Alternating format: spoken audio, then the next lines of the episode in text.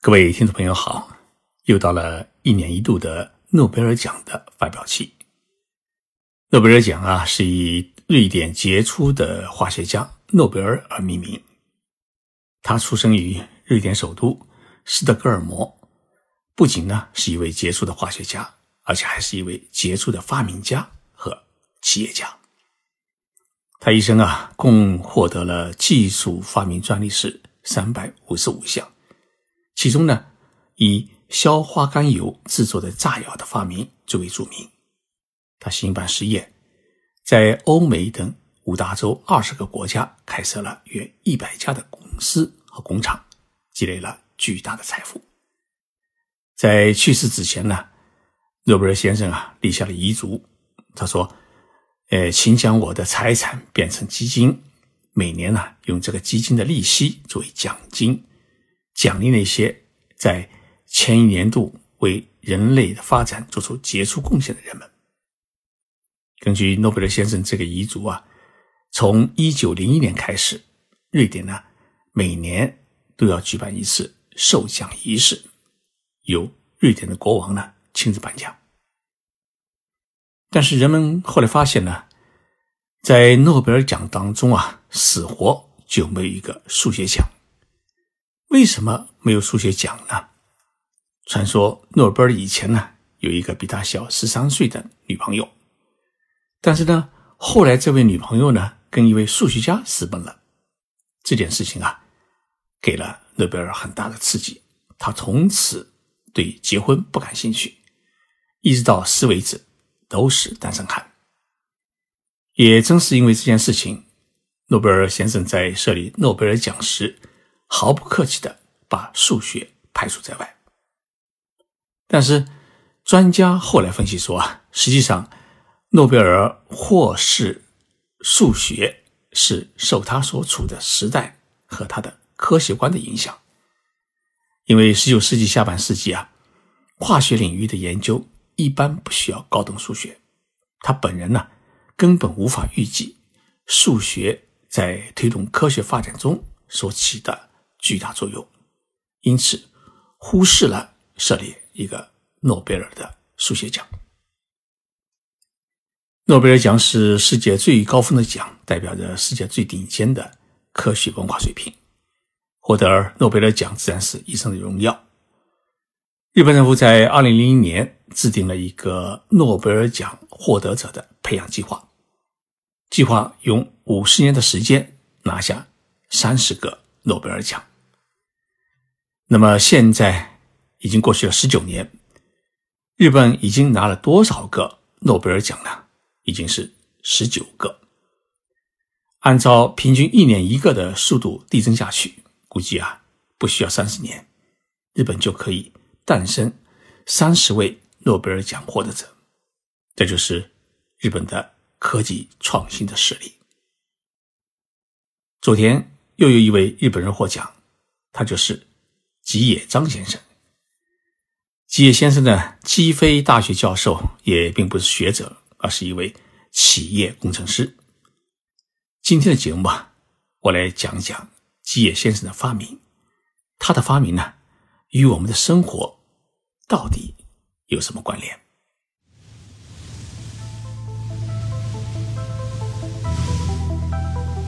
任你波涛汹涌，我自静静到来。静说日本，冷静才能说出真相。我是徐宁波，在东京给各位讲述日本故事。谢先生获得诺贝尔获奖的消息传出以后啊，我连忙打电话给旭化成公司前驻北京总代表深山博子先生，我问他一句话，我说：“深山先生，你熟悉吉野先生吗？”深山先生回答说：“啊。”他说：“我几次陪他一起出差，一起喝酒。吉野先生啊，是一个很坦率也很真诚的人。吉野先生今年是七十一岁，是旭化成公司的名誉特别研究员。问日本人旭化成公司是做什么的，几乎所有的人的第一反应是生产保鲜膜。确实呢，呃，日本的保鲜膜的一半都是。旭化成生产的，但是呢，旭华城其实是一家集化学、纤维、住宅、建材、医药、医疗、电子零部件生产于一体的综合性的化工企业。那么，吉野先生呢，一辈子都在这家公司里面工作，直到现在整整半个世纪。吉野先生于一九四八年出生在大阪府。一九七零年，他毕业于京都大学的工学部。大家要注意啊，京都大学的工学部诞生过许许多多诺贝尔获奖者。吉野先生在京都大学学的专业呢是石油化学专业，他的恩师呢是获得过诺贝尔化学奖的福井谦一教授。一九七二年呢，呃，吉野先生获得了硕士学位。他毕业以后呢，就直接进入了旭化成公司工作，先后担任过离子二次电池的研究小组的组长、电池事业也开发本部的部长。一九八三年，吉野先生开始研究锂电池，他运用钴酸锂开发出阴极，运用聚乙炔。开发出阳极，在当年呢，研制出了世界上第一个可充电的锂离子电池的原型。一九八五年，吉野先生呢克服了众多的技术难题，彻底消除金属锂，确立了可充电含锂弦素锂离子电池，也就是 LIB 的一个基本的概念。那这概念说起来比较复杂。在他的努力之下呢，世界上第一块现代锂电池的诞生，这个诞生啊，拉开了人类移动信息革命的序幕。值得一提的是，吉野先生在研发的过程当中，他一直没有找到合适的一个阴极材料，直到他读到了牛津大学教授古迪纳夫的论文，找到了自己所需要的一切，然后他根据。古迪纳夫教授的研究原理，将现有的锂镉电池的重量缩减了三分之一。那么，吉野先生因此也与古迪纳夫教授呢结下了深厚的友谊。这次两个人是双双获得了诺贝尔化学奖。吉野先生研发出来的这种锂电池呢，具有安全性高、体积小、能量密度高等特点。突破了以往电池的技术限制。那么，索尼公司呢，获得这项技术以后啊，与旭华城合作，在一九九一年首次将锂电池实现了商业化。众所周知，索尼当初呢，诶，喜欢这项技术，是因为索尼生产摄像机，那么这锂电池就成了摄像机的一个长效电池，但是。因为产品啊，呃，一直局限于摄像机当中，所以呢，长期以来，锂电池得不到很广泛的应用。但是到了一九九五年，软银公司发布了一块具有划时代意义的 Windows 九五的操作系统，它带着我的电脑、IE 浏览器等一系列发明，是一路狂奔，世界开始呢进入了移动 IT 时代。随后，像手机啊、哎笔记本电脑啊、数码相机等移动互联电子工具不断出现，锂电池呢也出现了几何级的增长。吉野教授在接受媒体采访时，他曾经表示，二零零四年时候啊，锂电池在电池中的占比还不到百分之一，如今呢已经成为移动电池的主流。现在主要应用在两大领域：一是移动式产品，比如说像手机、电脑，它们占锂电池使用量的三分之二左右；那么第二大领域就是车载电池，也就是说是电动汽车。他说啊，世界变化的速度实在是太快了。根据我们二零一零年的掌握的数据统计，当时车载用锂电池几乎是零，那么现在只要达到百分之三十还要多，以后这比例啊可能还会继续不断的增长。电动汽车的出现等于给锂电池打开了一个新的应用方向，是全新的一个商业的机遇。吉野先生呢，他不否认目前车站电池还有一些弱点，但他认为啊，这不能归结于锂电池本身的技术困境，也有一些客观原因。笔记本电池啊，呃，毕竟经历了二十多年的时间，但是呢，车用电池的使用时长从被开始使用到目前还很短。那么，汽车行业在一边摸索新的车型，一边研发。制造锂电池需要给电动汽车一些时间，如二零一五年人们看到的续航里程为两百公里左右的电动车，那么到了二零二零年，你可能会看到续航能力超过四百公里左右的车辆。吉野先生他不仅研发出了锂电池，也研发出了构成锂电池的四种基本材料，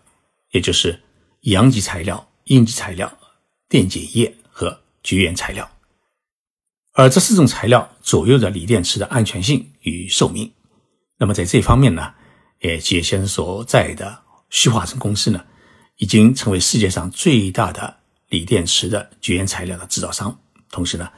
由此延伸出来的树脂薄膜也成为人工透析的一项新技术材料。根据预测，吉野先生研发的锂电池技术呢，随着智能手机与电动汽车的普及，到二零二二年将会催生大约是四千六百四十五亿元人民币的世界市场。我们可以设想，如果没有基野先生，没有这次同时获奖的两位美国的化学家，我们的手中啊，可能还没有手机，没有笔记本电脑，自然也不会有微信和支付宝和电动汽车。锂电池的发明啊，彻底改变了我们的生活，奠定了人类无限无化石燃料社会的基础。我们在祝贺吉野先生同时啊，也特别关注到一个现象，那就是吉野先生获奖之后，他的一切活动，包括举行记者会见和接受媒体专访，都是在旭化成公司里面举行，也有旭化成公司全力操办。为什么一个退休老职工与原来的公司还有这么紧密的关系？我问了旭华证公司负责宣传的广报部长关中太郎先生。关中先生啊，在昨日深夜给我答复说啊，吉野先生虽然是退休了，而且今年已经是七十一岁，但是呢，公司一直是聘任他担任名誉特别研究员，因为需要他培养一批后继的技术力量。我于是想到了日本企业中的一项特殊的制度，叫 OB 制度。这个制度呢，或者可以称为是顾问制度或者长老制度。也就是说啊，